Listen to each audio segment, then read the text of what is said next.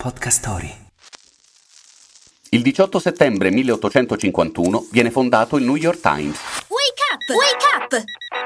La tua sveglia quotidiana. Una storia, un avvenimento per farti iniziare la giornata con il piede giusto. Wake up! Le notizie viaggiano veloci, si sa, ma un tempo quella velocità era leggermente minore quando... prima di internet. E come ci si informava? Esatto, i giornali. Uno dei più famosi, il New York Times, appunto, nasceva oggi, più di un secolo e mezzo fa. Sulle sue colonne hanno scritto premi Nobel e i suoi articoli hanno vinto Pulitzer più di ogni altra testata al mondo. Ogni giorno sono milioni i lettori che lo sfogliano e che visitano il sito di questo giornale. Ha un nomignolo, The Grey Lady, e allora lunga vita alla signora in grigio.